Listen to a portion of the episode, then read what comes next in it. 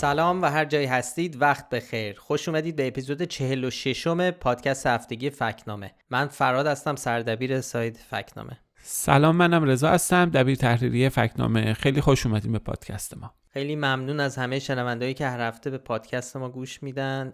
برای شنوندهایی که اولین بار صدای ما رو میشنون اول باید این توضیح بدیم که پادکست فکنامه هر هفته فکت چک ها و خب درستی سنجی هایی که در سایت فکنامه انجام میشه و منتشر میشه رو مرور می‌کنه. گاهی هم البته خب به دلایل مناسبتی ما به جای اینکه مرور کنیم اون چیزی که در هفته گذشته انجام دادیم میریم سراغ یه سری فکچک های قدیمی و اونا رو از صندوقچه فکنامه می‌کشیم بیرون و بررسی می‌کنیم این ماجرا چی بوده. این هفته هم همچین چیزی داریم. همچین مرور فکچک قدیمی. ولی قبل اینکه اصل پادکست رو شروع کنیم من یه ساعت پیش تو راه که میومدم رضا یه پادکستی داشتم گوش پادکست Daily مال نیویورک تایمز. خیلی پادکست خوب. یه آره یه داستان با مزه تعریف کرد فکر کنم بی ارتباط هم نباشه به کاری که ما می‌کنیم و حالا اطلاعات نادرست. و اونم درباره یه جنبشیه که راه افتاده چند ساله. منم خبر نداشتم میگم همین تو راه میومدم با این موضوع که پرنده ها واقعی نیستن. حالا یک یک در واقع یک تئوری توت جنبش تئوری توته است که خودش هم می‌دونه تئوری توته است و در واقع حجو تئوری توته ها و جنبش ها و حرکت های که حول این جور تفکرات میگذره. یعنی واقعی نیستش. یه تئوری آره در واقع در واقع تنزه ولی تنزی که یا یک جنبش مسخره بازی که صدها هزار الان فالوور و دنبال کننده و طرفدار داره. همه هم می‌دونن شوخیه ولی یک شوخیه که خب دارن جدی میگن. در واقع می‌خوان با با تئوری توته و اطلاعات نادرست برن به جنگ اطلاعات نادرست و بگن که چقدر پوچه. می‌دونی یک خودش با اون رهبرش که مصاحبه می‌کرد می‌خوام گفت می‌خوام یه آینه بذاریم جلوی کسایی که داریم مسخرشون می‌کنیم. ولی خب با مزگیش اینه که طرف تا قبل از این مصاحبه‌ای که با نیویورک تایمز کرده تو این چند سال هیچ وقت از اون کاراکترش نیومده بیرون. یعنی هر جا مصاحبه کرده به عنوان کاراکتر لیدر این جنبش حرف زده. اسمش هم از پیتر مکیندو که خب چی میگن؟ میگن ببین از یه خانه background طرف این بود که از از یه خانواده خیلی مذهبی جنوب آمریکا میاد. و از اون جور مذهبی هایی که خب یه ذرم قاطی شده با تئوری توطئه. مثلا نمیذاشتن بره مدرسه و تو خونه در واقع از مدرسه های خونگی درس خونده. چرا که یه وقت نکنه تو ذهنش تو مدرسه بهش نظریه تکامل و این چیزا یاد بدن. یا مثلا حمایت از حقوق همجنسگرایی و اینا و اینا رو بهشون میگو اینا رو فکر می‌گفتن می‌خوان روح ملت رو ملت آمریکا رو از بین ببرن و به این خلاصه توی همچین فضایی بزرگ میشه و به اینترنت پناه می‌بره و با مزدگی این قضیه اینه که خب خیلی تو اینترنت رو و این کسایی که میرن گم میشن تو اینترنت رو در نهایت ما از بعد از چاهای تئوری توته بکشیم بیرون. این برعکس شده بود. این خودش تو اون فضای تئوری توته و اینجور تفکرات بود. تو اینترنت با اینترنت به یه دنیای واقعی رو تجربه می‌کنه و قضیهش هم اینجوری میشه که یه روز توی ممفیس رفته بوده دوستش رو ببینه. یه 24 ساعت تو ممفیس بوده. سال 2016 بوده. ترامپ تازه انتخاب شده بوده. یه تظاهراتی بوده. تظاهرات زنان در بر علیه ترامپ. در مقابل یه گروه دیگه داشتن راهپیمایی یا تظاهرات می‌کردن علیه اون گروه ضد ترامپ. در واقع دو تا گروه داشتن علیه هم دیگه کنار هم دیگه فوش می‌دادن به هم دعوا. بعد میگم من خودم فکر کردم چقدر خنده داره. اگر من یه نفر اینجا باشه یهو شروع کنه درباره یه چیز کاملا بی ربط یهو بخواد تظاهرات کنه. نه این وره نه اون وره بعد میگه یه پوستر از رو دیوار کندم پشتش سفید بود. گفتم خب چی گفتم؟ یه چیز رندوم بنویسم. نوشتم پرنده ها واقعی نیستن. همین سه کلمه. خب birds aren't می‌گفت رفتم اینجوری شروع کردم اون وسط. اینو گرفتم اون وسط. بعد می‌گفت مردم اومدن جلو می‌گفت این یعنی چی؟ می‌گفت. بعد می‌گفت اونجا بداهه و مجبور شدم قصه بسازم. مثلا شروع کنم بگم آره دولت حالا قصهشون اینه که دیگه حرفشون اینه این گروه. همونجا بداهه ساخت که دولت از سال 1959 تا 2001 نزدیک 12 میلیارد پرنده رو کشته و اینا رو جایگزین کرده با پهپادا یا مثلا ربات هایی که اینا وسیله شنود و رصد و سرویلنس شهروندان. و این این مثلا سالهاست داره اتفاق میفته میگه همونجا داشتم چیز می‌کنم بعد این وسط یه نفر فیلم می‌گیره از آقای پیتر. فیلم وایرال میشه. فیلم میره رو یوتیوب وایرال میشه. معروف میشه طرف. اون ادامه میده این کاراکتر رو. کاراکتر رو ادامه میده. این قضیه هی رشد می‌کنه. طرفدار هی پیدا می‌کنه. بعد اینا شروع می‌کنن جاهای مختلف میرن تظاهرات می‌کنن. خنده دارترینش تظاهرات جلوی جلوی ساختمون مرکزی توییتره. می‌دونی چرا؟ لوگوش. لوگوش پرنده است. چون لوگوی توییتر پرنده است. رفتن تظاهرات کردن. علیه چی؟ بعد این کم کم تبدیل میشه به یک وسیله‌ای برای به چالش کشیدن یک جور حالا جنبش ها حرکت ها مثالش مثال سر اخیرا تو تگزاس سخت جنین رو غیرقانونی اعلام کردن. و خب این گروهی که خب بیشتر طرفدار این جنبش پرنده واقعی نیستن. اینا همه جوونایی هستن که خب حالا یه ذره گرایشات لیبرال تر دارن. اینا رفتن تو تظاهرات علیه سخت جنین. اینا رفتن تظاهرات کردن علیه پرنده ها. و قشنگ انقدر صداشون بلندتر شده بود که این گروه تظاهرات علیه سخت جنین یا حقوق زنان در واقع من میگم سخت جنین چیز دیگه حقوق زنان برای اختیار داشتن حق سخت جنین. اصلا به حاشیه کشوندن اونا رو. یعنی تبدیل شد اصلا اینقدر قضیه رو لوس کردن. انقدر با این مسخره بازیشون حالا مسخره بازی که میگیم اونا خیلی جدی هن وقتی باهاشون مصاحبه می‌کنن خیلی جدی. حالا این قضیه خیلی بامزه بود دیگه و مثالی که می‌زد میگه ما می‌خوایم با میس اینفورمیشن با اطلاعات نادرست انگار یه خونه یخی ساختیم وسط یه طوفان یخ. یعنی با استفاده از همون چیزی که داره به ما آسیب می‌زنه ما ازش یه سرپناه ساختیم که بریم توش. در واقع یه جور بتونیم اینو واسه خود بهش فکر کنیم بتونیم باهاش زندگی کنیم. می‌تونی با این با این جنبه از زندگی مدرن. و خب جالبیش هم اینه که خاصا یه علت این که تئوری توته ها یه جنبه ای که دارن یه احساس خوبی به اون طرفداراش میدن. یه احساس این که من از یه چیزی آگاه شدم که بقیه نیستن و من تونستم اختیار زندگی خودم و دست خودم بگیرم. حالا این می‌تونه توته به هر چیزی باشه دیگه. مثلا زمین تختی ها اون چیزی که همه در دامش افتادن من و هم, هم فکرام نیفتادیم. و این تبدیل میشه به یک کامیونیتی فارسیش میشه با همستان. یک یک جمعی که خب این خیلی احساس خوبیه قشنگ می‌رسه به قرایز هر انسانی که می‌خواد تو یک کامیونیتی باشه می‌خواد عضو یک گروهی باشه هم فکراش دور هم باشن. این قضیه پرنده واقعی نیستن. همون همه اون چیزها رو داره میده به آدم هایی که خب خیلی تنهان مثل خود پیتر خیلی تنها بوده تو اون فضایی که اون خانواده ای که خب مذهبی بودن اون اصلا مذهبی نبوده. میگه وقتی به اون کشیششون که هر رفته می‌رفته کلیسا میگه که من دیگه خیلی به خدا اعتقاد ندارم کشیشه به به اون بچه به پیتر میگه تو شیطان در تو رسوخ کرده.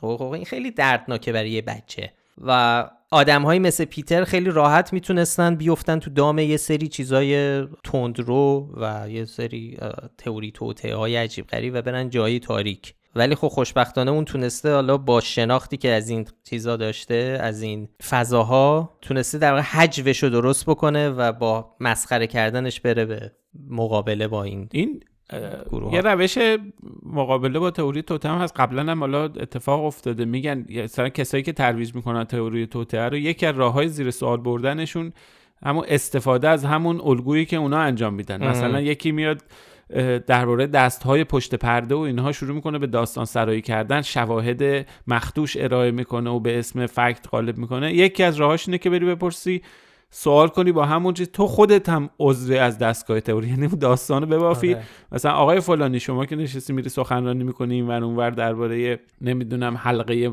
مدیریت جهان و اینا تو خودت هم جزو همونایی هست یعنی یکی از راههای ما قبلا هم چند بار بوده موقع بحث کردن با آدمایی که دفاع می‌کردن از تئوری توته. من یادم یه بار ما یه دونه فکت چک داشتیم درباره یه نفری که ادعا کرده بود ویروس کرونا رو در المپیک 2012 اومدن و اونجا زمین چینی کردن با حضور ملکه انگلستان و اینا. هی ما بحث کردیم شواهد ارائه کردیم. یه سری طرفدارای این آقا اومده بودن همچنان با ما بحث می‌کردن. راه حل آخرش این بود که من یه قصه خودم نشستم با همون مختصات نوشتم براش نوشتم نوشتم این آقای ایمان حالا فامیلیش یادم نیست که داره این می‌کنه ایمان اکبر آبادی آره. این آقای ایمان اکبر آبادی خودش هم جزء تو همون دم و دستگاهه داره و این بودش که داستانه خیلی بامزه بود. داره من الان دارم نگاه برم پیداش کنم داستانه رو آره که خود ایمان اکبر آبادی یکی از اون اجزاییه که اومده به اسم این که داره افشا می‌کنه داره پنهان می‌کنه اتفاقایی که قبلا افتاده برای مثلا پیش بینی و زمینه سازی برای ظهور کرونا و اینا. خلاصه به هر حال این چیز جالبی بود فرا تعریف کردی. روش بدی و کارسازیه برای مقابله با تئوری توته. آره خب این کارو قبلا هم حالا توی زمین های دیگه هم کردن. یه زمانی یه گروهی هست الان خب خیلی معروف شده سال 2005 این در مقابله با دینه حالا می‌دونی در واقع با مذهب. و یه چیزی هست به اسم Flying Spaghetti Monster هیولای پرنده اسپاگتی خب این الان شما اگه برید اینو search بکنید یا شنونده ها همه برن search بکنن یه دنیاییه. برای خودش گفته من یک دینم و خدا خداوندشم همین Flying Spaghetti Monster ه هیولای اسپاگتی و خالق همه جهانه. و تمام چیزها کتاب داره کتاب مقدس داره. اصلا نمی‌دونی این 2005 و چیزش هم نماد مذهبی طرفدارانش هم آبکشه. آبکش که ماکارونی باش چیز می‌کنیم. آبکش رو سر. خب. یعنی به یه جایی رسیده بود چند سال پیش تو ونکوور یکی از طرفداران همین گفته بود من گواهینامه‌مو می‌خوام با آبکش بگیرم عکس گواهینامه‌مو. آبکش رو سرم. بعد خیلی بسات شده بود که تو نمی‌تونی طبق قوانین اون گفته نه دین منه. چطور؟ هر دین یعنی می‌خواد بگه که این چیزای مذهبی هدفش اینه که اگه اون چیزی که تو باور داری درسته پس منم هم همینقدر مدرک و سند دارم براش دیگه. تو هم اگر اون چیزایی که ادعا می‌کنی که چیزای مذهبی سند داری براش اینم همون قده پس ما هر دوتا برابریم. و اصلا طرفدارای خیلی زیادی داره و خیلی دنیای بامزه ایه اونم بریم. اونم با حجو رفته بود به مقابله با اون چیزی که فکر می‌کرد درست نیست. خب بریم سراغ فکچک های این هفتهمون. داره قبل از فکچک ها بریم سراغ موضوع مهمی که خبرساز شده بود این هفته.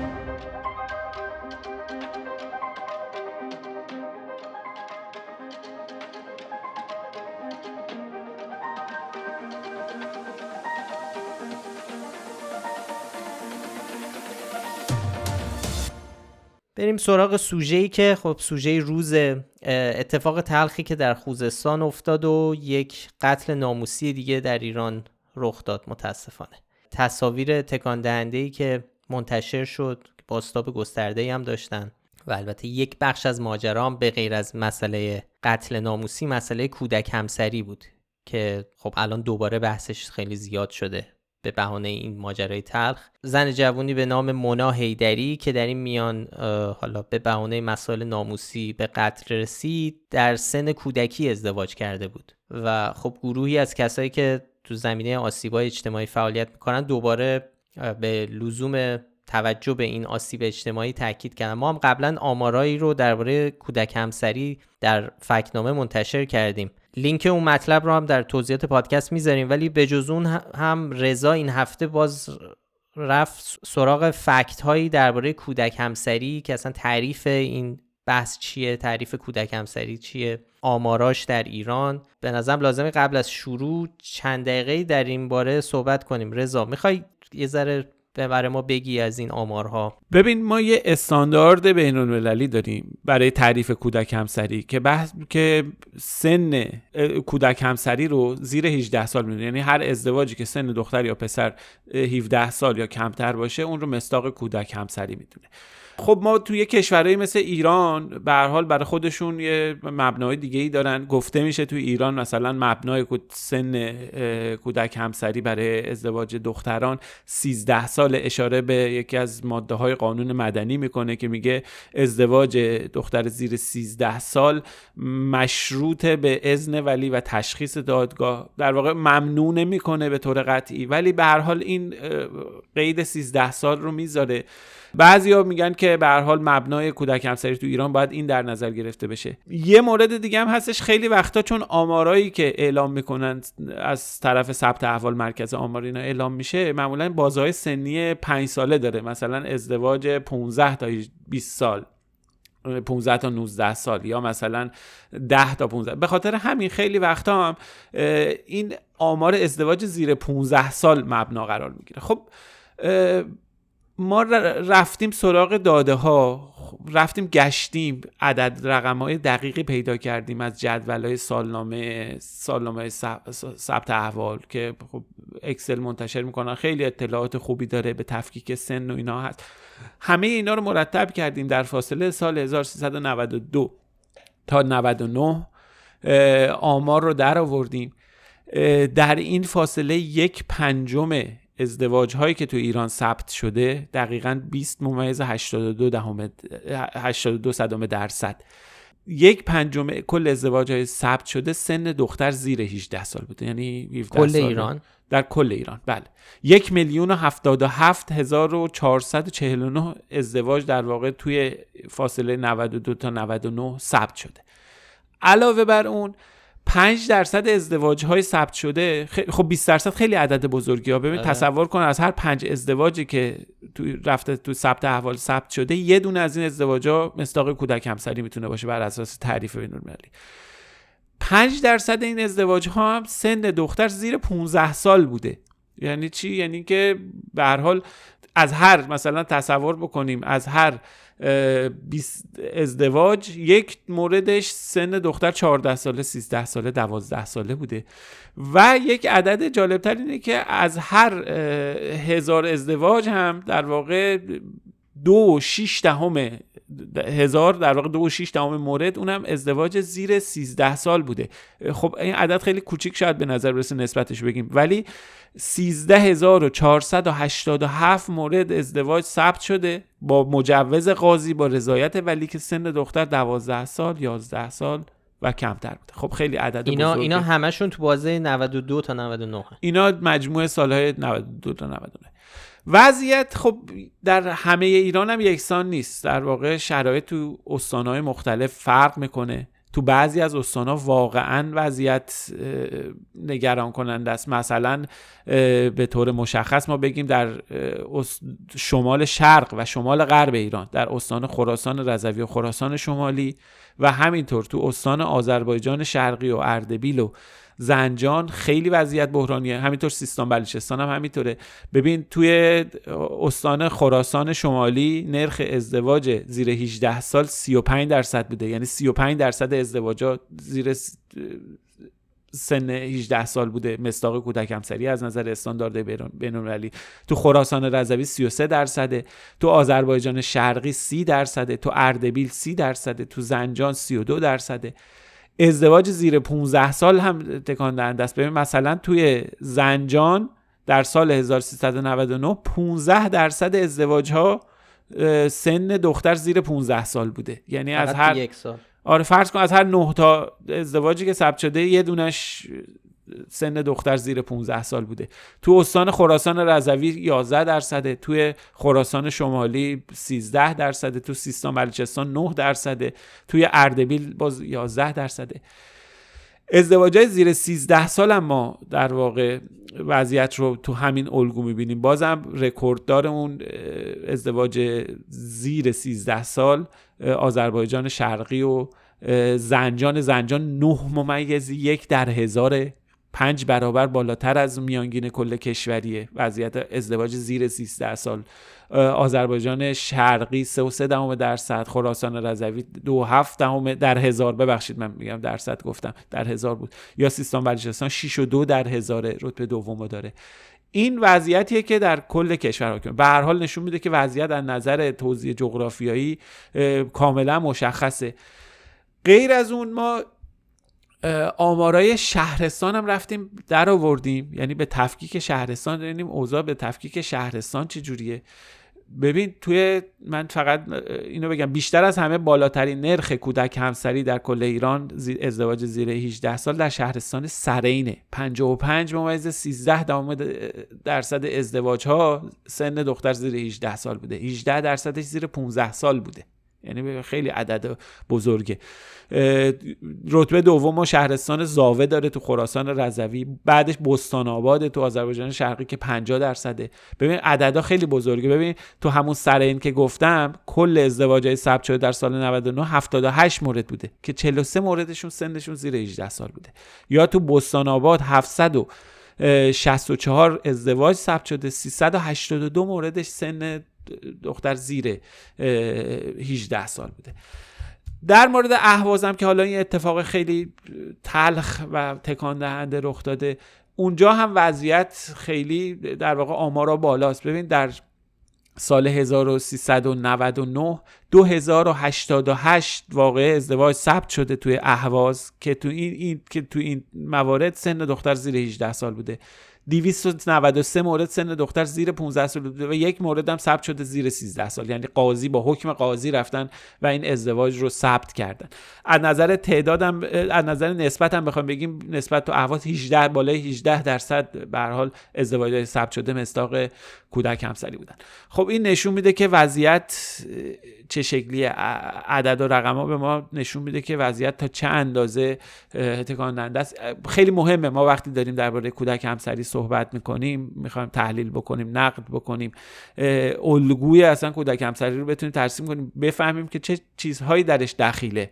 به هر حال این پراکندگی و شکل جغرافیایی نشون میده. به هر حال مسائل فرهنگی خیلی نقش داره تو این اتفاقی که داره میفته ما یه استانهایی هستش که اصلا وضعیتشون خیلی وضعیت به نسبت خوبیه. مثلا ما سن یعنی وضعیت کودک همسری تو شمال ایران گیلان و مازندران تو سمنان تو تهران تو اصفهان خیلی کمه به نسبت. تو نوار غربی کشور تو ایلام و کردستان و کرمانشاه با اینکه وضعیت اقتصادی وخیمه اوضاع به نسبت بهتر از بقیه جاست. ولی تو شمال شرق ایران و خراسان رضوی به با تمکن مالی که این استانا نسبتا دارن ولی ما می‌بینیم که این وضعیت شکل بحرانی داره و واقعا یعنی آمارا اوضاعش نشون میده که بقیه جاهای کشور سه تا استان با بالاترین نرخ کودک همسری کدومان تو ایران؟ سه تا نرخ با استاندارد 18 سال که در نظر بگیریم خراسان شمالی بالاترین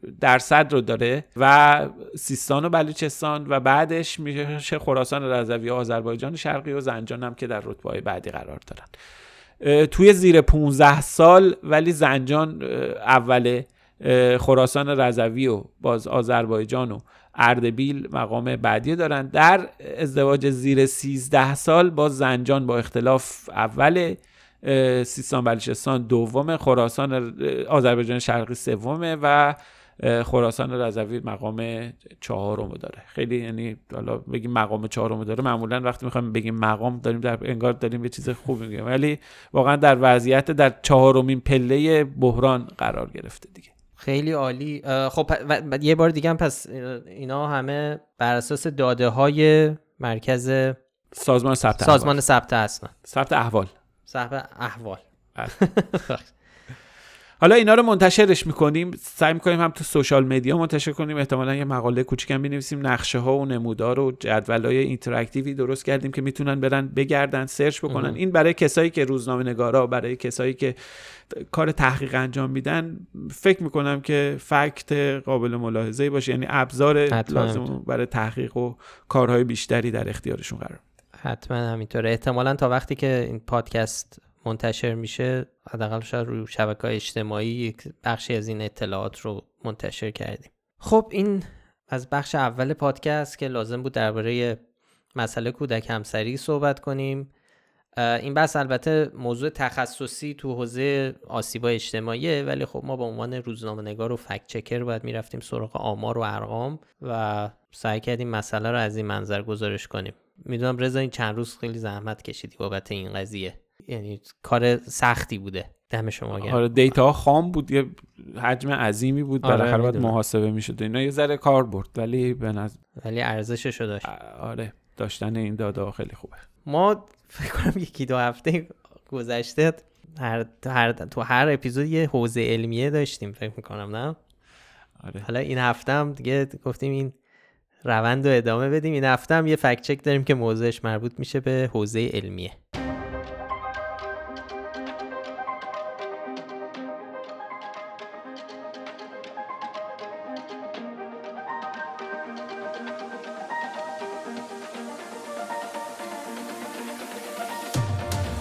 اگه یادتون باشه چند هفته پیش یکی از گفته های علیرضا عرافی مدیر حوزه علمی کشور رو بررسی کردیم درباره تعداد مجلات علمی که در قم منتشر میشه. توی همون سخنرانیش علیرضا عرافی یک گفته دیگر را هم میگه که ما خب سعی کردیم بررسی کنیم. خب یه ذره طول کشید کارش و اون گفتم این بود که ایشون میگه حوزه علمی قوم در علوم شرعیه و فقه بیش از 500 رشته گرایش تحصیلی دارد. یکی از مهمترین رشته فقه در حوزه قوم فقه معاصر است. ضمن اینکه تأسیس ابواب فقهی جدید از دستاوردهای حوزه علمی قوم در پاسخگویی به نیازهای روز حکومت است. فقه رسانه و فقه تعلیم و تربیت تنها مثالهایی از این ابواب می باشند خب می باشندم اول که غلط می باشن اینم بگیم. می باشدم که غلط می باشد آره خیلی. خب ما به این گفته که حوزه علمی قوم در فقه بیش از 500 رشته گرایش تحصیلی دارد نشان نادرست دادیم.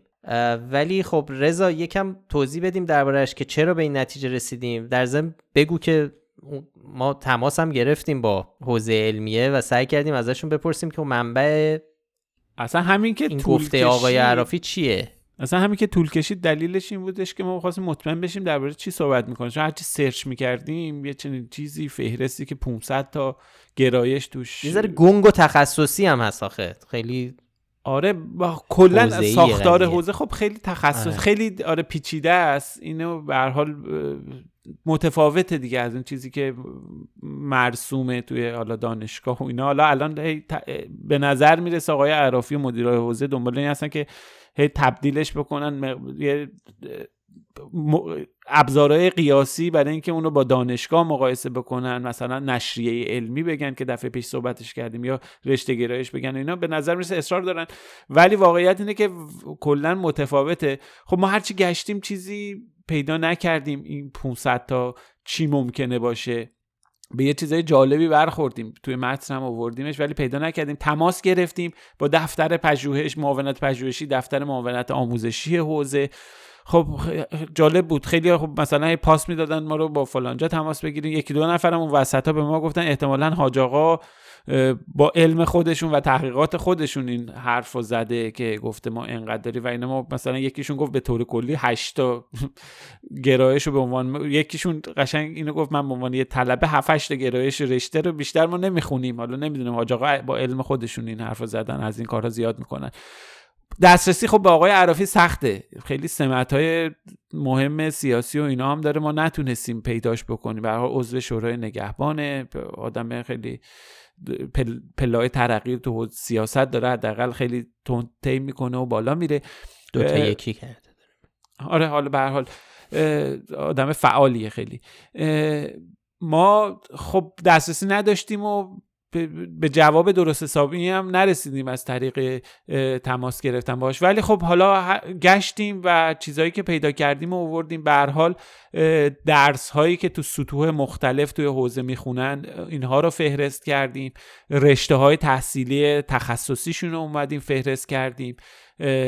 دیگه عرض شود حضور شما رفتیم برنامه های درسی گرایش های فقه رو اووردیم که خب ببین مثلا خود حوزه علمی قوم کلا سی تا مرکز فقهی داره که تو این سایت ها که گشتیم ما نه تا گرایش پیدا کردیم. مثلا اسم گرایش ها رو من بگم. فقه نظام که پنج تا زیر مجموعه داره. فقه نظام اقتصادی نظام سیاسی نظام تربیت نظام حقوقی و اصول مبانی فقه نظام. خودش هم یه دونه اسمش. یا فقه معاصره که گفته خیلی جالبه. مثلا فقه رمزارزها. فقه پول فقه بورس و اوراق بهادار فقه بانک ربوی در اسلام فقه ربا و بانکداری اسلامی فقه اساس حکومت اسلامی فقه حاکمیت در اسلام فقه ولایت و حکومت اسلامی. اینا زیر مجموعه فقه معاصرن. یا فقه معاملات. یا یکی دیگه فقه عبادات. یکی دیگه از فقه حقوق و فضای و غذای اسلامی. فقه حقوق بشر دارن فقه حقوق بین الملل فقه حقوق تجارت فقه تجارت الکترونیک. فقه حمل و نقل تجاریه. فقه, فقه تجارت الکترونیک. آره اون که حالا تجارت زیر مجموعه فقه حقوق غذای اسلامیه. فقه نجوم داریم تعیین قبل استحلال ستاره شناسی. یا رابطه آسمان و زمین جز گرایشاشه فقه خانواده داریم فقه تربیتی و فقه تعلیم و تربیت و فقه روانشناسی. یه فقه رسانه که آقای عرافی اسمشو برده بود که فقه رسانه مجازی فقه رسانه نوشتاری و فقه ادبیات نمایشی. این هم داریم. و یکی دیگه هم که حالا جالب بود فقه دین و فضای مجازی بود. توش فقه هوش مصنوعی هست گرایش داریم. فقه بازی های رایانه ای هست فقه شبکه های اجتماعی. خلاصه اینا رو که جمع کنیم کلا ما به یه عددی بیشتر از سی چهل تا گرایش فقهی نمی‌رسیم.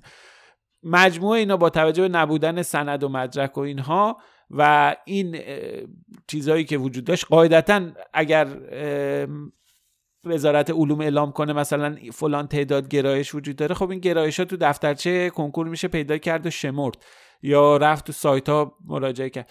اینجا که آقای عرافی گفته 500 تا رشته گرایش خب ما هیچی پیدا نکردیم و هر چی که تو سایت گشتیم همین چیزاییه که توی مطلبمون آوردیم. روی این حساب ما گفته ای که ادعایی که مطرح کرده بود رو بی اساس دونستیم و بهش نشان نادرست. حالا جدولا و توضیحش به طور کامل در مطلبی که تو سایت منتشر کردیم هست و خب به نظرم مهمه آدم مرور بکنه ببینه که وضعیت آموزشی تو حوزه علمیه چطوریه. ضمن اینکه ما در پایان مطلبم اشاره کردیم که این ساختار طبق بندی دروس چه انتقادهایی در پی داشته. مثلا بعضی از منتقدا مهاجرت کردن به نجف البته خب خیلی کسایی که متولی آموزش تو حوزه قوم هستن میگن این مهاجرت خیلی زیاد نیست و خلاصه همین ساختار هم محل بحثه. اما به حال چیزی که بر اساس داده های خود حوزه علمی قوم دیده میشه اینه که عدد 500 همونجور که گفتی رضا 500 رشته عدد درستی نیست. در واقع عدد بی اساسیه. بی اساس شواهد یعنی موجود چیزی نداریم که اینو ثابت کنه خب اینم یکی از فکت چک هایی بود که بهش پرداخته بودیم. فکت چک حوزه علمیه این هفته. خب یه سوژه هم داریم درباره سهم داخل و خارج از کشور در تولید محتوای فضای مجازی فارسی.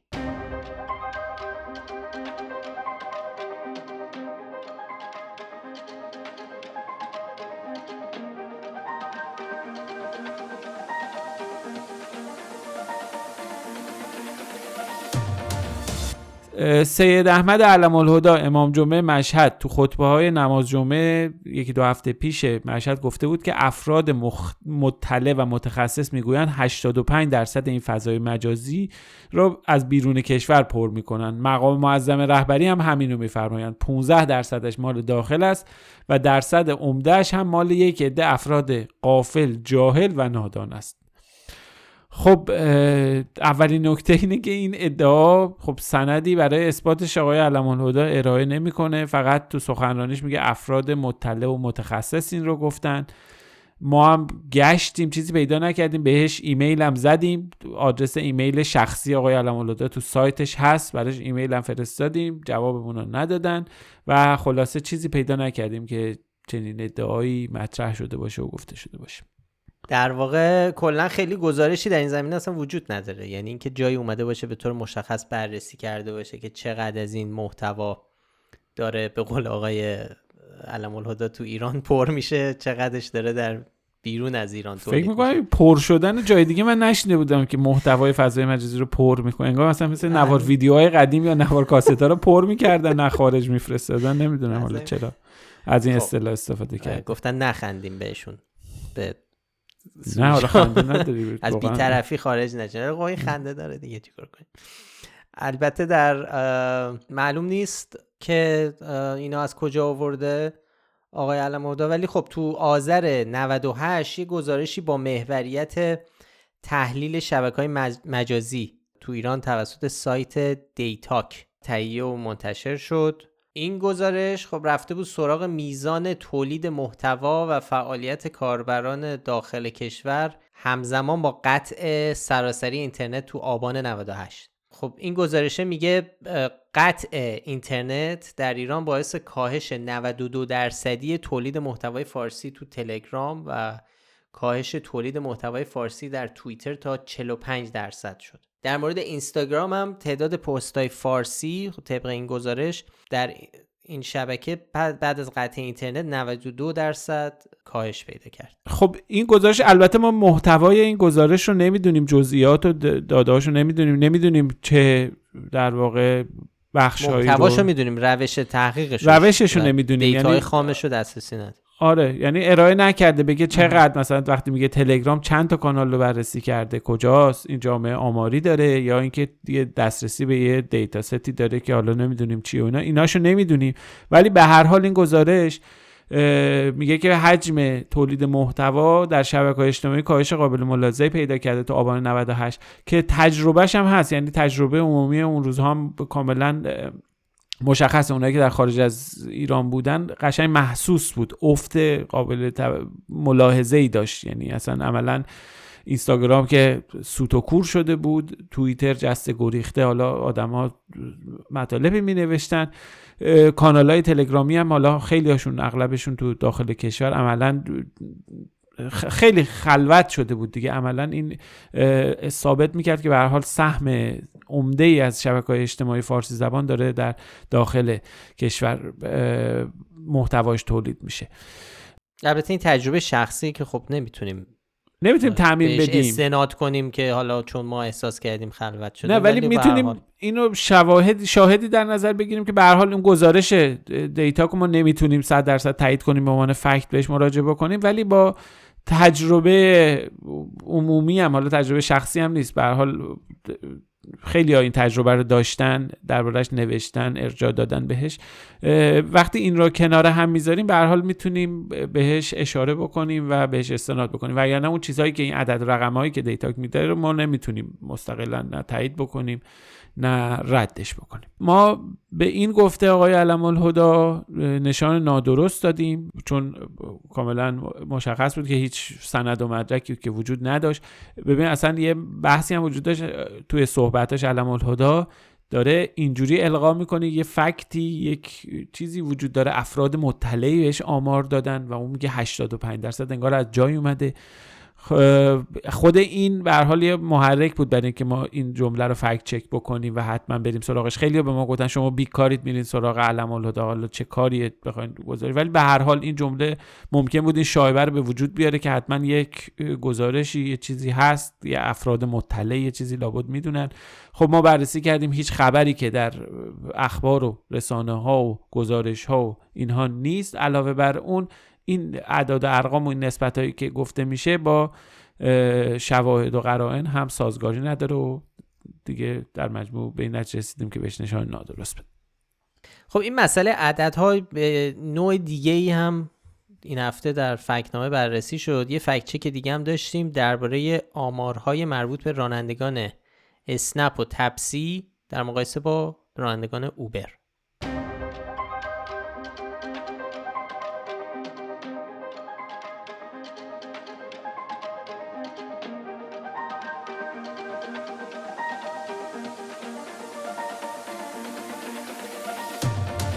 سایت تجارت نیوز توی گزارشی با عنوان تعداد رانندگان اسنپ و تپسی بیشتر از اوبر نوشته بود که طبق آمارهای منتشر شده در سال 2021 تعداد رانندگان اوبر در سراسر جهان به حدود 3.9 میلیون نفر رسیده. در ایران نیز طبق آمار منتشر شده بیش از 3.4 میلیون نفر در اسنپ به عنوان راننده فعالیت می‌کنند. همچنین 1.4 دهم میلیون راننده هم در شبکه تپسی مشغول کار هستن. این آمار در حالیه که اوبر یعنی به عنوان اولین تاکسی اینترنتی جهان که در 65 کشور فعالیت داره خب به اندازه تپسی و اسنپ راننده توش کار نمی‌کنه. خب این عددها درست نیستن. ما یکم دقیق تر رفتیم سراغ آمارها و دیدیم که این ادعا درست نیست. این رو چند تا از مخاطبا برای ما فرستاده بودن. خب تپسی و اسنپ سرویس های هستن که تعداد زیادی از مردم ایران ازشون استفاده می‌کنن. کلا خبرها و آمارها مربوط بهش هم برای خیلی ها ممکنه جالب باشه یا قابل تحمل باشه. کاری که ما کردیم این بود که رفتیم سراغ آمارهای مربوط به اوبر. یک مفهوم مهم تو این زمینه است اونم مسئله راننده فعاله. یعنی مثلا ممکن شما برید یه به عنوان راننده در اوبر ثبت نام بکنید ولی دیگه هیچ وقت راننده اوبر نباشی. ولی چیزی که تو تجارت نیوز هم گفته شده مفهوم تعداد رانندگانه. یعنی افرادی که به طور کامل یا به میزان قابل توجهی در هفته کار می‌کنن با اوبر یا به عنوان راننده. خب آمار رانندگان فعال سالانه در اوبر تو سال 2020 حدود 3.5 میلیون نفر بوده. کلا هم این مسئله آمار مربوط به 2020 باز هم اینجا مطرح میشه. بارها تو پادکست هم صحبت کردیم. جهان به دلیل کووید 19 از خیلی لحاظا آمارهای خاصی تو این سال داره. خدمات و تجارت و خیلی چیزا به دلیل بسته شدن خیلی از مراکز و محدود شدن خیلی از رفت آمدا تو شهرها با کاهش و خب رکود همراه بوده. کلا اینکه کسی بیاد بدون توجه به این روند آماری آمارهای سال 2020 رو با هم بخواد مقایسه کنه ممکنه یه ذره گمراه کننده باشه باید به این نکته همیشه توجه کنه. مثلا اینجا تو سال 2019 ما با یک کاهش 40 درصدی روبرو بودیم. یعنی تو این سال تو سال 2019 حدود 5 میلیون راننده بودن و در سال 2020 شدن 3.5 میلیون نفر. خب این خیلی اتفاق خاصی بوده. ولی به حال این آمار رانندگان فعال اوبره برگردیم بیایم اسنپ و تفسیرم بررسی کنیم. ببین آمار مشخصی از تعداد رانندگان فعال باید بذاریمش تو گیومه این رانندگان فعالشون خیلی مهمه. رانندگان فعال اسنپ ما آماری ازشون نداریم ولی مدیرعامل قبلیش یه جایی توی مصاحبه اینستاگرامی گفته بود که حدود 900 هزار راننده فعال فعال ماهانه تو این سرویس حضور دارن یعنی همونجا گفته بود که کل رانندگان هم دو میلیون نفرن یعنی کل کسایی که ثبت نام کردن. گزارش جدید اسنپ نگفته چند تا راننده فعال دارن و کل رانندگان رو اعلام کرده گفته دو, چل دو چهاردهم میلیون نفر کلشونه. پس تا اینجا اوبر ما می‌دونیم که سه میلیون راننده فعال داره طبق آخرین آماری که هستش. اسنپ کمتر از یک میلیون نفر حدود 900 هزار راننده فعال داره با استناد به حرفایی که مدیر عامل قبلیش زده. حالا وضعیت آمار تپسی ولی دقیق تره. اعلام رسمی عدد 171 هزار نفره. یعنی تعداد رانندگان فعال یه چیزی تو این حدوده. البته این عدد هم به همون دلیلی که برای اوبر گفتیم کاهش داشته.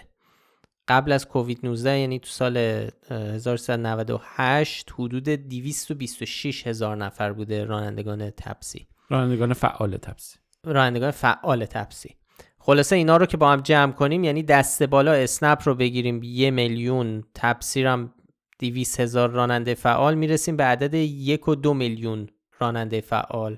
در مقابل اوبر که سه و نیم میلیون راننده فعال داره. حالا یه آمارایی هم درباره اوبر گزارش های منتشر شده میگه این جمعیت رانندگان فعال تو سال 2021 شده تقریبا 3.9 میلیون رسیده به نزدیک 4 میلیون. پس اگر قرار چیزی رو مقایسه کنیم باید عدد 1.2 میلیون مقایسه بشه با 3.9 میلیون. باید جمعیت رانندگان فعال با هم مقایسه بشه که خب مشخصا جمع اسنپ و تپسی خیلی کمتره. یک چهارم اوبره. و اون عددی که اشتباهی که تجارت نیوز کرده اینه که اومده تعداد کل رانندگان ثبت نام شده فعال و غیر فعال رو در نظر گرفته مقایسه کرده با کل آمار رانندگان فعال اوبر. اگه بخوایم کل کسایی که اپلیکیشن اوبر رو نصب کردن یعنی بالقوه راننده اوبر بودن حالا خیلی هاشون فعال نیستن اونا دیگه اون جمع اون به عددی بالای یعنی حدود 200 میلیون می‌رسیم. یعنی ده ها برابر بیشتر از این که خب نشون میده این فاصله خیلی زیاده. خب ما به همین خاطر به ادعایی که تجارت نیوز مطرح کرده بود عدد و رقمایی که گفته بود نشان نادرست دادیم. حالا تا اینجا هستیم ازم بعد نیست بریم گذری بزنیم به نظرات کاربرا. سر این مطلب تو اینستاگرام یکی از مخاطبا برای ما یه کامنتی گذاشت که به بهونه این کامنت که ما یه جورایی درباره این حرف که می‌زد خودمون هم حرف زده بودیم رضا ولی بد نیست اینجا هم یه صحبت کنیم. آره حتما. مسعود تو اینستاگرام برامون نوشت متاسفانه مغرضانه بررسی می‌کنید این اواخر و هر وقت خوندم پشیمون شدم از زمانی که گذاشتم. بعد یکی ازش می‌پرسه خب چطور؟ چجوری؟ چرا میگی مغرضانه میگه اول انتخاب متن. متن هایی که انتخاب میشون نه بر اساس اهمیت و ارزش که بر اساس مچگیری انتخاب میشن. یعنی مهم نیست مسئله چقدر مهمه. مهم اینه که ما رسوا کنیم. دوم اینکه کلا بر پایه حدسیات شده در صورتی که نام پیج فکنامه است نه مهندسی اذهان نامه مورد بعد اینکه برای ابعاد دادن به مسائل برخی قسمت های مهم خبر حذف میشن یا پوشانده میشن. دوستان خوب شروع کردند و خودم از جمله منتشر کنندگان پست ها بودم اما کم کم دارم فکر می‌کنم برای پروژه اقامت گرفتن دوستان هست فکنامه. خب ما که اول خیلی ممنونیم بابت تک تک کامنت ها و نظراتی که می‌ذارید و وقت می‌ذارید و بعد از مطالعه سایت یا شنیدن پادکست به ما فیدبک می‌دید. خب این feedback ها مستقیم و غیر مستقیم روی مسیری که داریم در فکنامه تاثیر داره. ولی خب این کامنت سوال جدیه. و مدل های مختلف این کامنت رو هم گرفتیم تو این ماها. یا اخیرا خب ذره بیشتر توجهمون جلب کرده. بیا بیا صحبت کنیم دربارش اینکه ما نحوه انتخاب سوژهمون رو ما فکر می‌کنم اوایل گفتیم چند بار. ولی بیا درباره صحبت کنیم چی میشه که ما میریم مثلا سراغ این سوژه؟ چرا؟ به نظر مسعود مثلا این سوژه تپسی حالا زیر این پست گذاشته ولی کلی داره میگه. میگه سوژه‌ای که داره انتخاب می‌کنه سوژه مهمی نیستن. ببین قبل اینکه بیایم درباره اهمیتش صحبت کنیم یه مسئله خیلی مهمی که ببین فکت چکینگ با کار توی سایت خبری یا روزنامه اینا تفاوت داره. تکلیف سایت خبری مشخصه. باید مواردی رو پوشش بده که مهمن لزوما حالا قرار نیست مبتنی بر داده و اعداد باشن. مثلا رئیس جمهور یک کشور اظهار امیدواری می‌کنه درباره یا یه روابط با یک کشور دیگه یا یک حرفی می‌زنه که اهمیت سیاسی ممکنه داشته باشه. این به حال ممکنه مهم باشه برای خیلی با خبر شدن از این موضوع. ولی ما تو فکت چکینگ سراغ یه چنین موضوعی نمیریم. خب تا وقتی که یک مسئله بحث قابل فکت چک شدن نباشه قابلیت چکینگ نداشته باشه ما سراغش نمیریم. ببین خب خبرهای مهم اهمیت خبریشون یه بحث جداست. اینکه آیا بتونن قابل فکت چک باشن عدد و رقم داشته باشن عکس داشته باشن ویدیو داشته باشن. فکت اینها مسئله که برای ما سوژه فکت چکینگ رو تعیین می‌کنه. یه بحث اینم داره که این چیزی که مهمه برای کی و برای چی مهمه؟ خود ما هم یه وقتایی سراغ یه موضوعی میریم که فکر می‌کنیم این حالا چه اهمیت چقدر اهمیت داره. برای خود ما هم به حل سواله. ولی عملا می‌بینیم که برخلاف تصور ما اون چیزی که ما فکر کردیم خیلی اهمیت نداره اتفاقا خیلی مورد توجه قرار گرفته و مثال ازش زیاد داریم. درسته؟ آره ببین الان خیلی از خبرهایی که ما میشنویم یا موضوعاتی که برامون ممکنه مهم به نظر برسن در نتیجه حالا برای خیلی یا در نتیجه گشت و گذارشون یا تجربهشون در شبکه های اجتماعی. شبکه های اجتماعی هم اون چیزی که ما میشنویم و معمولا خیلی بخش عمده رو خودمون داریم می‌سازیم. چند اپیزود پیش دربارش صحبت کردیم که اگر فقط شبکه های اجتماعی خودمون رو محدود بکنیم به آدم ها و افکار آدم ها و افکاری که خب شبیه خودمون هستن. طبیعتا خب خیلی چیزها رو نمیشنویم و نمی‌بینیم و به نظرمون میاد که خب اصلا مطرح نیستن اینا. در صورتی که این درست نیست و دقیق نیست چون این یه تجربه کاملا متفاوت می‌تونه باشه برای یه عده دیگه. مثالش همین مثالی که اخیرا ما یه فکت چک نوشتیم درباره ویروس یه ویروس ناشناخته ای که در شیان چین منتشر شده و آدما دارن می‌گیرن به شدت دارن مریض میشن دماغ و دهنشون خون میاد. خب هیچ کدوم از ما تو فکنامه اصلا خودمون به چنین خبری بر نخورده بودیم. یعنی تو شبکه اجتماعیمون یا تو اون منابع خبری که ما روزانه باش سر و کار داریم با همچین خبری بر نخورده بودیم. که مثلا حالا دوستی آشنایی برام بفرسته مثلا تو اینستاگرام ببینیم یا یا هر جا. ولی دیدیم که اینو چند نفر برامون فرستادن و چند تا از مخاطبا. و از این طریق بود که اصلا فهمیدیم. و رفتیم بررسیش کردیم ماجرا هم روشن کردیم دربارش هم تو پادکست حرف زدیم. ولی بعد اینکه منتشرش کردیم دیدیم به طرز عجیبی بازخورد داشت. یعنی که تبدیل شد به پربیننده ترین یکی از پربیننده ترین یا پربازدیدترین مقاله های فکنامه تو چند ماه اخیر. و چند هفته پیشم گفتم حتی یک هفته بعد از اینکه اون فکت چک منتشر شده بود و بالاخره یه جوری آتیشش سرد شده بود از نظر ما فکر می‌کردیم خب تموم شد دیگه. یعنی یه شایعی بود اومد و رفت مثل خیلی از شایعه ولی هنوز جزو در واقع بالاترین ورودی افراد از طریق جستجوی همین ماجرا تو توی گوگل بود. یعنی search ویروس شیان ویروس زامبی نمی‌دونم در شیان چه خبره. یعنی نشون می‌داد که مردم هنوز دارن اینو سرچ می‌کنن. منظورم اینه که گاهی هم ما هم خیلی از مخاطبا ممکنه حس کنن خب ما ما چرا رفتیم مثلا سراغ همچین سوژه ای که اصلا به نظر موضوع مهمی نمیاد. در حالی که خب اینطوری نیست. داده هایی که وقتی داده ها رو آدم نگاه می‌کنه می‌فهمه که خب نه مثل اینکه تو یک بخش دیگه ای تو یک لایه های دیگه ای از شبکه های اجتماعی فضای مجازی و جامعه یه سری موضوع ها بسیار اتفاقا نفوذ دارند و سوال خیلی است در صورت آره خب خیلی بر همین خیلی وقتا ما باید نسبت به یه خبری واکنش نشون بدیم که در دنیای اطلاعات نادرست داره خیلی اتفاقا دست به دست میشه. ولی لزوما شاید تیتر تیتر یک خبرهای ایران و جهان یا حتی یه موضوع مهمی توی شبکه های اجتماعی بسیاری از ماها نباشه. از اون طرف هم ممکنه خیلی چیزا تیتر یک باشه و سوژه فکت چکینگ نباشه. یعنی قابل فکت چک نباشه. نمونهش همین خبر تلخ قتل ناموسی که اتفاق افتاده. خب اصلا سوال فکت چکینگ دربارش نیستش که ما بریم سراغش. حالا از یه منظری ما سراغ این آمارها قبلا برای یه فکت چک دیگه رفته بودیم. دیدیم سرچ می‌کنن و هنوز به اون آمار مراجعه می‌کنن ازش استفاده می‌کنن. این آمارها رو به روز کردیم. کاری که می‌تونستیم بکنیم مثلا این بود. ولی ما خیلی وقتا به خبرهای مهم و خبرهای اول و تیتر یکایی که درست میشه نمی‌تونیم عملا واکنش نشون بدیم چون از جنس فکت چکینگ نیستن قابل فکت چکینگ نیستن. یا اینکه انقدر ابهام و عدم اطلاعات عدم دسترسی اطلاعات در موردشون وجود داره که ما نمی‌تونیم سراغشون بریم و بیایم و بررسی بکنیم و بخوایم فکت چک بنویسیم براشون. دقیقا همینی که گفتی.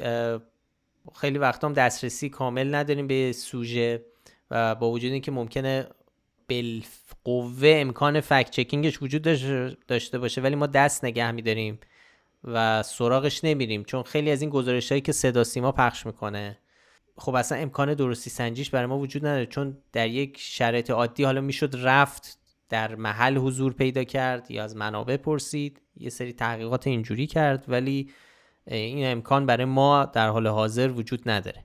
فراد شاید بد نباشه ما یه توضیح بدیم برای اینکه حالا سوء تفاهم و این برداشتایی که حالا دوستانی مثل مسعود ممکنه داشته باشن برطرف کنیم. یه توضیح بدیم که ما اصلا چیکار می‌کنیم؟ صبح که از خواب پا میشیم تا آخر وقت چی چیکار می‌کنیم؟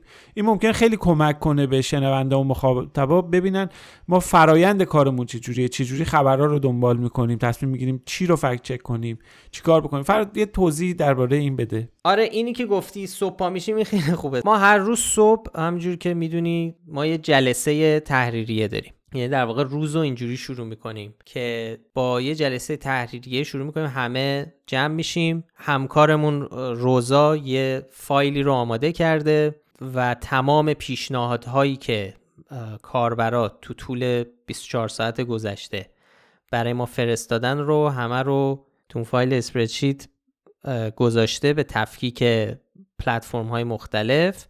و ما شروع می‌کنیم مرور کردن اینا. ببینیم خب مخاطبا چی برامون فرستادن. چون به نظرمون میاد که خب سعی می‌کنیم اولویت رو بدیم به مقاله به, به سوژه هایی که مخاطبا برامون میفرستن. خب به دلایل واضح به دلیل اینکه خب حتما برای یه عده سوال بوده. اگه برای این شخص این موضوع جالب اومده حتما برای به دست خیلی دیگه هم رسیده و ممکنه براشون جالب باشه. برای و خیلی وقتا واقعا سوژه جالبی میاد. میریم تو اینا میچرخیم. اگر موضوع روز مهمی باشه اونا رو هم اضافه می‌کنیم در حالا خبرگردی هامون که تو سایت های خبری تو روزنامه ها یا تو تلویزیون دیده باشیم یا خودمون تو شبکه های اجتماعی موضوع رو دیده باشیم همه اینا رو نگاه می‌کنیم. دونه دونه دونه دونه مرورشون می‌کنیم و ببینیم خب هر کدوم رو چه کسی برمیداره هر هر کی یه سوژه رو برمیداره. و درست دارم میگم؟ رضا آره بپره درست میگی. آره خیلی وقتا بحث می‌کنیم راجبش درباره اینکه اصلا قابل فکت هست نیست. خیلی وقتا خب تعدد سوژه داریم. تو یه روز ممکنه 10 تا سوژه بیاد. خب ما هم محدودیتی داریم. نمی‌تونیم همه رو بررسی کنیم. اون موقع میشینیم. خب اون سوژه‌ای که چند نفر فرستادن رو انتخاب می‌کنیم. یه وقتا یه سوژه‌ای هست. خیلی کار می‌بره. مثلا همجوری ندید. می‌تونیم حدس بزنیم که این خودش مثلا کار دو هفته یه هفته تحقیق و جستجو و کار کردن و اینهاست خب مثلا اونو می‌ذاریم در اولویت یه وقتی که دستمون آزاد بود انجام بدیم. خب همه اینها فرایندیه که ما سوژه انتخاب می‌کنیم. یک یک موضوع مهم دیگه هم اینه که خب خیلی وقتا نگاه می‌کنیم که ببینیم چقدر مهمه که مخاطب ها یا اینکه چقدر مهمه که فلان اطلاعات نادرست تصحیح بشه. می‌دونی؟ یعنی اهمیت اینکه این داده اشتباه بیرون در تو دنیا حالا پخش بشه و تو شبکه های اجتماعی یا تو رسانه ها منتشر بشه و اصلا به چالش کشیدنش رو نگاه می‌کنیم. و بعضی از سوژه ها رو اینجوری هم انتخاب می‌کنیم. مثل سوژه های کرونا. سوژه های کرونا که خب اصلا بحث سلامتی به اونا یه اهمیت بیشتری هم میدیم. اطلاعات نادرست درباره واکسن ها از اون ورم نگاه می‌کنیم یه وزنه دیگه که تو تصمیم گیری برای اولویت دادن کمک می‌کنه اینه که چه کسی داره اینو میگه. و خب وقتی رئیس جمهور یا یه مقام بالا یه صحبتی رو می‌کنه یا آماری رو میده خب اون خیلی تاثیرش بیشتره. در نتیجه برای ما باید مهمتر باشه که زودتر به اون بپردازیم. خیلی وقتا موضوعات مناقشه برانگیزم خب توجهمون رو جلب می‌کنه. مثلا یه چیزی مثل هجاب و خصوصا وقتی که میریم و چند تا فکچه که پشت سر هم دربارش کار می‌کنیم رد وجود یک جریان سازمان یافته پشت انتشار و تولید این اخبار نادرست رو می‌بینیم. خب اون هم یه ذره شامه ما رو قوی می‌کنه. تو بعضی از موضوعات مثلا ما انقدر کار کردیم database ساختیم خود fact ها عملا راحت شده. ما در مورد مثلا جمعیت تا الان چند ده تا fact check نوشتیم یه database استنادی داریم قشنگ شکل اطلاعات نادرست و گمراه کننده برامون مشخصه. مثلا می‌تونیم در یه زمان کوتاه های در این مرتبط با این موضوع رو آماده بکنیم. ببین یه مثالی همین الان به ذهنم رسید در مورد همین جمعیتی که الان گفتم. خب ببین ما در مورد جمعیت یه سری کارشناسای وزارت بهداشت رو بگیر تا شخص رهبر جمهوری اسلامی بگیر تا رسانه ها رو بگیر تا حتی مطالبی که توی رسانه های فارسی زبان خارج از ایران مثل اینترنشنال و بی بی سی هم منتشر شده خب ما اونا رو فکت چک می‌کنیم. چند وقت پیش خب به هر حال تو توییتر نوشتیم ویدیو دربارش منتشر کردیم که خب به هر حال خبر غلطی که داره درباره جمعیت تو اینترنشنال پیر شدن جمعیت. درباره پیر شدن جمعیت داره توی تلویزیون اینترنشنال پخش میشه. خب ما اون رو هم بهش می‌پردازیم و اون رو هم ما در واقع مانعی نداریم که چیزی جلومون رو نمی‌گیره که بهش نپردازیم و بهش نشان. ببین یه تنوع وجود داره تو سایت ما مطالب سایت ما. نگاه بکنید همین الان توصیه ما می‌کنیم که برید یه دور از اول اون فکت خانه اسکرول کنید بیاین پایین. به هر حال یه تنوعی می‌بینید. یعنی اینجوری نیستش که متنوع نباشه. یه تنوعی دیده میشه.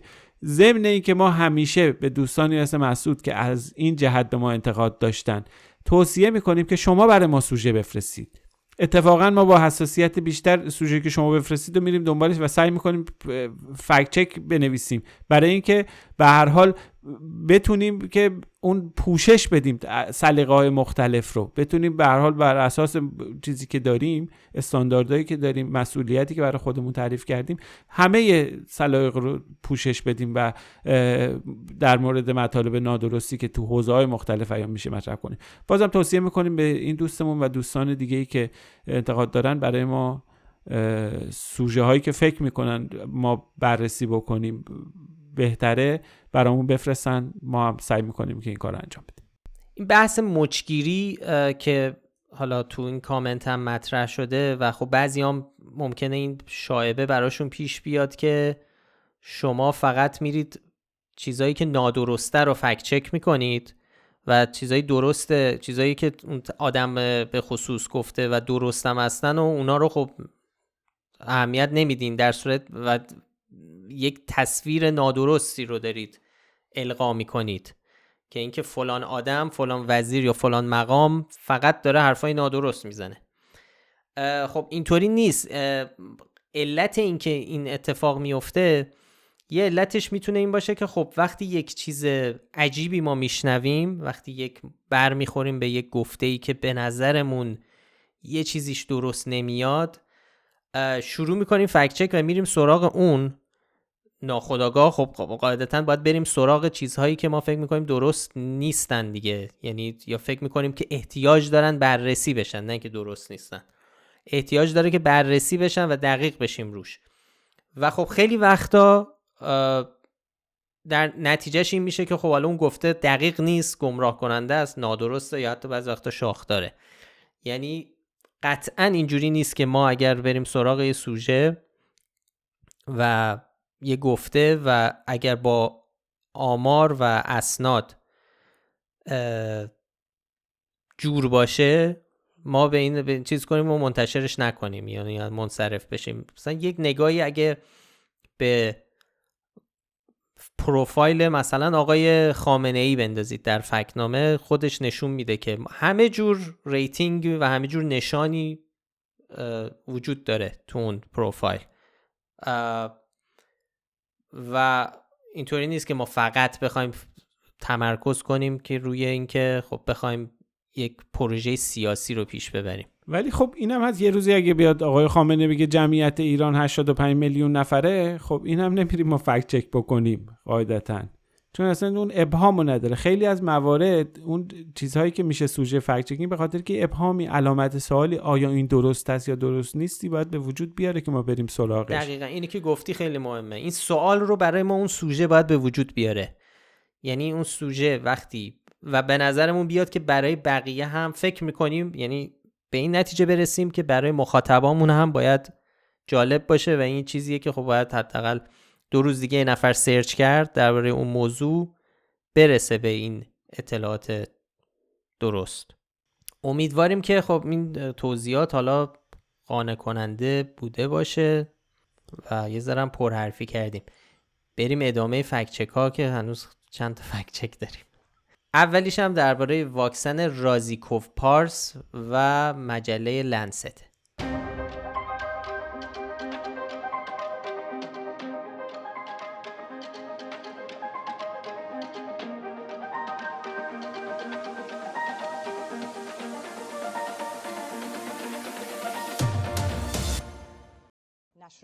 پزشکی لانست از معتبرترین نشریات حوزه پزشکی. در آخرین شماره خود با اشاره به ساخت دوازده واکسن استنشاقی برای مقابله با کرونا از واکسن مؤسسه تحقیقات واکسن و سرمسازی رازی با نام رازی کوپارس به عنوان پیشروترین واکسن استنشاقی دنیا نام برده.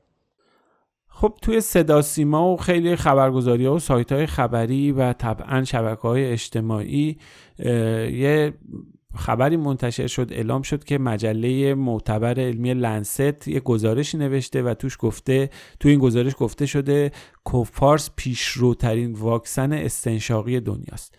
یه سری هم مثل خبرگزاری ایرنا به جای عبارت پیشروترین از عبارت پیشرفته ترین هم استفاده کردن. خب ما موضوع رو بررسی کردیم و دیدیم این ادعا نادرسته خب به نظر می‌رسه که منبع خبر هم رضا بنی هاشمیه که مدیر بیوتکنولوژی مؤسسه رازی تو کرج. در جمع خبرنگاران این مسئله رو گفته یه نفرم احتمالا نرفته سراغ مقاله و ببینه چه خبر بوده. این مشکلیه که خب تو رسانه ها هست دیگه. مقامات که یه چیزی رو میگن خبرگزاری ها و خبرنگارام عینا همون رو منتقل می‌کنن. بدون اینکه خب بعدش برن ببینن که این حرفش درست هست یا نیست. به حال اینجا دقیقا جاییه که ما به عنوان فکت چکر باید بیایم وارد بشیم. نقل قول رو بگیریم بریم سراغ منبع ببینیم که آیا توی مجله لنست خب خوشبختانه موجوده در دسترس یه چنین چیزی هست. نکته اول اینه که اون مقاله‌ای که بهش اشاره شده موضوع صحبته تو خود لنست منتشر نشده. یعنی توی مجله دیگه ای قرار منتشر بشه که اسمش هست eBioMedicine که البته این مجله یکی از زیر مجموعه های نهاد رسانه‌ای Lancet. اما توی سایت هستش توی نسخه که قرار مجله eBioMedicine تو نسخه شماره آینده یعنی current issue ش شماره که می‌خواد در بیاد این مقاله هست. خب این که ما اینو بررسی می‌کنیم برای اینکه یه مقدار این ماجرا رو دقیق می‌کنه. نکته مهم ولی اینه که توی اون مقاله هیچ جا گفته نشده واکسن رازی کوو پارس یه واکسن پیشروه. دقیقا. خب خود مقاله به طور کلی رفته سراغ بررسی وضعیت واکسن های استنشاقی کووید 19 یعنی واکسن هایی که از طریق تنفس عمل می‌کنن دیگه. واکسن هایی که الان تایید شده و به صورت عمومی داره استفاده میشه همشون به ماهیچه تزریق میشن. ولی طبق این گزارش که داوری همتا هم شده در حال حاضر دوازده تا واکسن وجود دارن که در مرحله آزمایشی و کارآزمایی بالینی هن. هیچ کدوم به مرحله نهایی نرسیدن و بله اسم رازیکوف پارس هم به عنوان یکی از این دوازده واکسن مطرح شده که گفته شده که خب این واکسن هم هست ببین توی این مقاله دو جا به واکسن کوفارس اشاره شده. یه بار توی جدولی که اومده یه بارم تو خود متن. هر دو بارم گفته شده این واکسن در مرحله کارآزمایی بالینیه. حرفی از پیشرفته ترین یا پیشروترین نیست یعنی اینطوری نیست که لنس رفته باشه این واکسن رو بررسی کرده باشه گفته باشه رازی کوپارس بین همه اینا از همه پیشرفته تری یا کلا خیلی پیشرفته است و پیشرو نه یه چنین چیزی نیست صرفا گزارش کرده هر جایی که دارن این یه چنین چیزی رو بررسی می‌کنن دارن تحقیق می‌کنن تو مرحله کارآزمایی واکسن استنشاقی اونها رو لیست کرده به اونها اشاره کرده که واکسن رازیکوبارس هم یه دونه از اوناست الان مشکل اینجا اینه که این نوشتن این فکت چکا برای ما هم راحت نیست به خاطر اینکه خب الان اینجا داره یه واکسن ساز یه اطلاعات نادرستی رو میده که خب می‌تونه تاثیر بدی بذاره روی تصور مردم یا احساس مردم نسبت به واکسن در صورتی که اینجوری نباید باشه. علم و خب یافته های معتبر نشون دارن میدن که واکسیناسیون برای مبارزه با کووید 19 لازمه. و این حرف آقای بنی هاشمی که یه حرف خب غلطی رو میگه و ما هم خب مجبوریم اشاره بکنیم به غلط بودن و نادرست بودنش خب این داره آسیب می‌زنه به اعتماد مردم به حالا نهادهای بهداشتی و مقامات رسمی که دارن رو ساختن واکسن کار می‌کنن.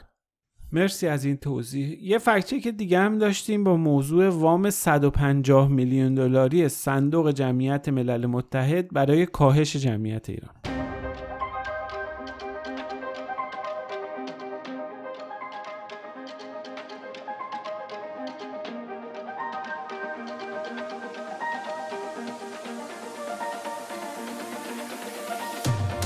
ناصر سیمفروش مشاور عالی وزیر بهداشت گفته که تنها جایزه یا حالا منظورش کمک تنها کمک بین المللی که در حوزه بهداشت دریافت کرده ایم وام 150 میلیون دلاری برای کاهش جمعیت بوده است. رضا اینو بررسی کردیم و بهش نشان نادرست دادیم. یه توضیح میدی که چرا این حرفش نادرسته؟ ببین احتمالا منظور آقای سیم فروش از کمک 150 میلیون دلاری وامیه که بانک جهانی با هماهنگی صندوق جمعیت ملل متحد سال 72 1372 1372 تحت عنوان برنامه تنظیم خانواده به ایران پرداخت. کرد یعنی داریم راجع به یه وامی صحبت می‌کردیم مال 28 سال پیشه.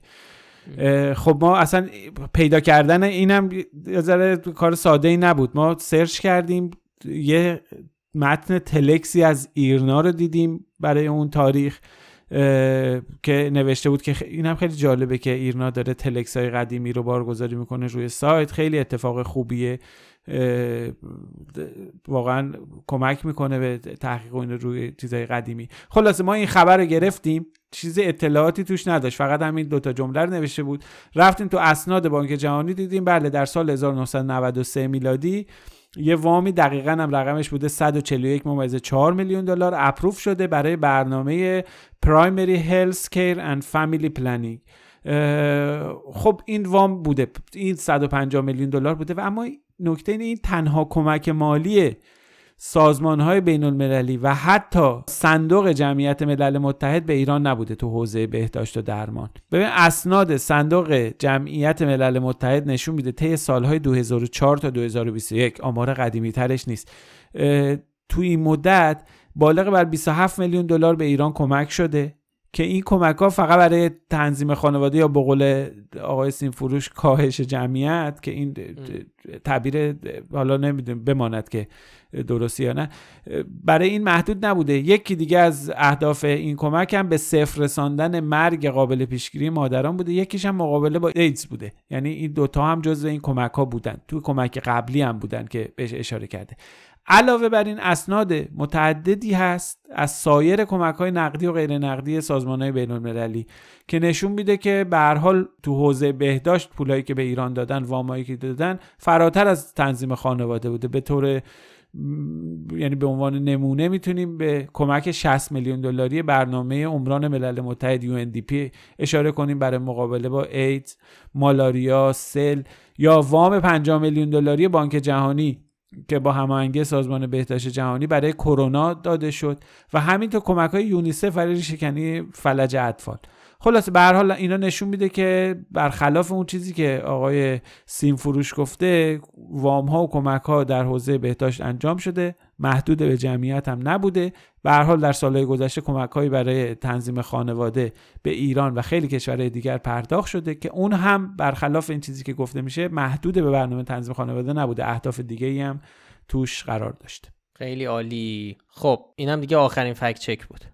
بله. این دفعه یه ذره طولانی شد. که خیلی هم خوبه. چون بعضیا می‌گفتن چرا انقدر هی میگید طولانی شد و طولانیش کنید دیگه.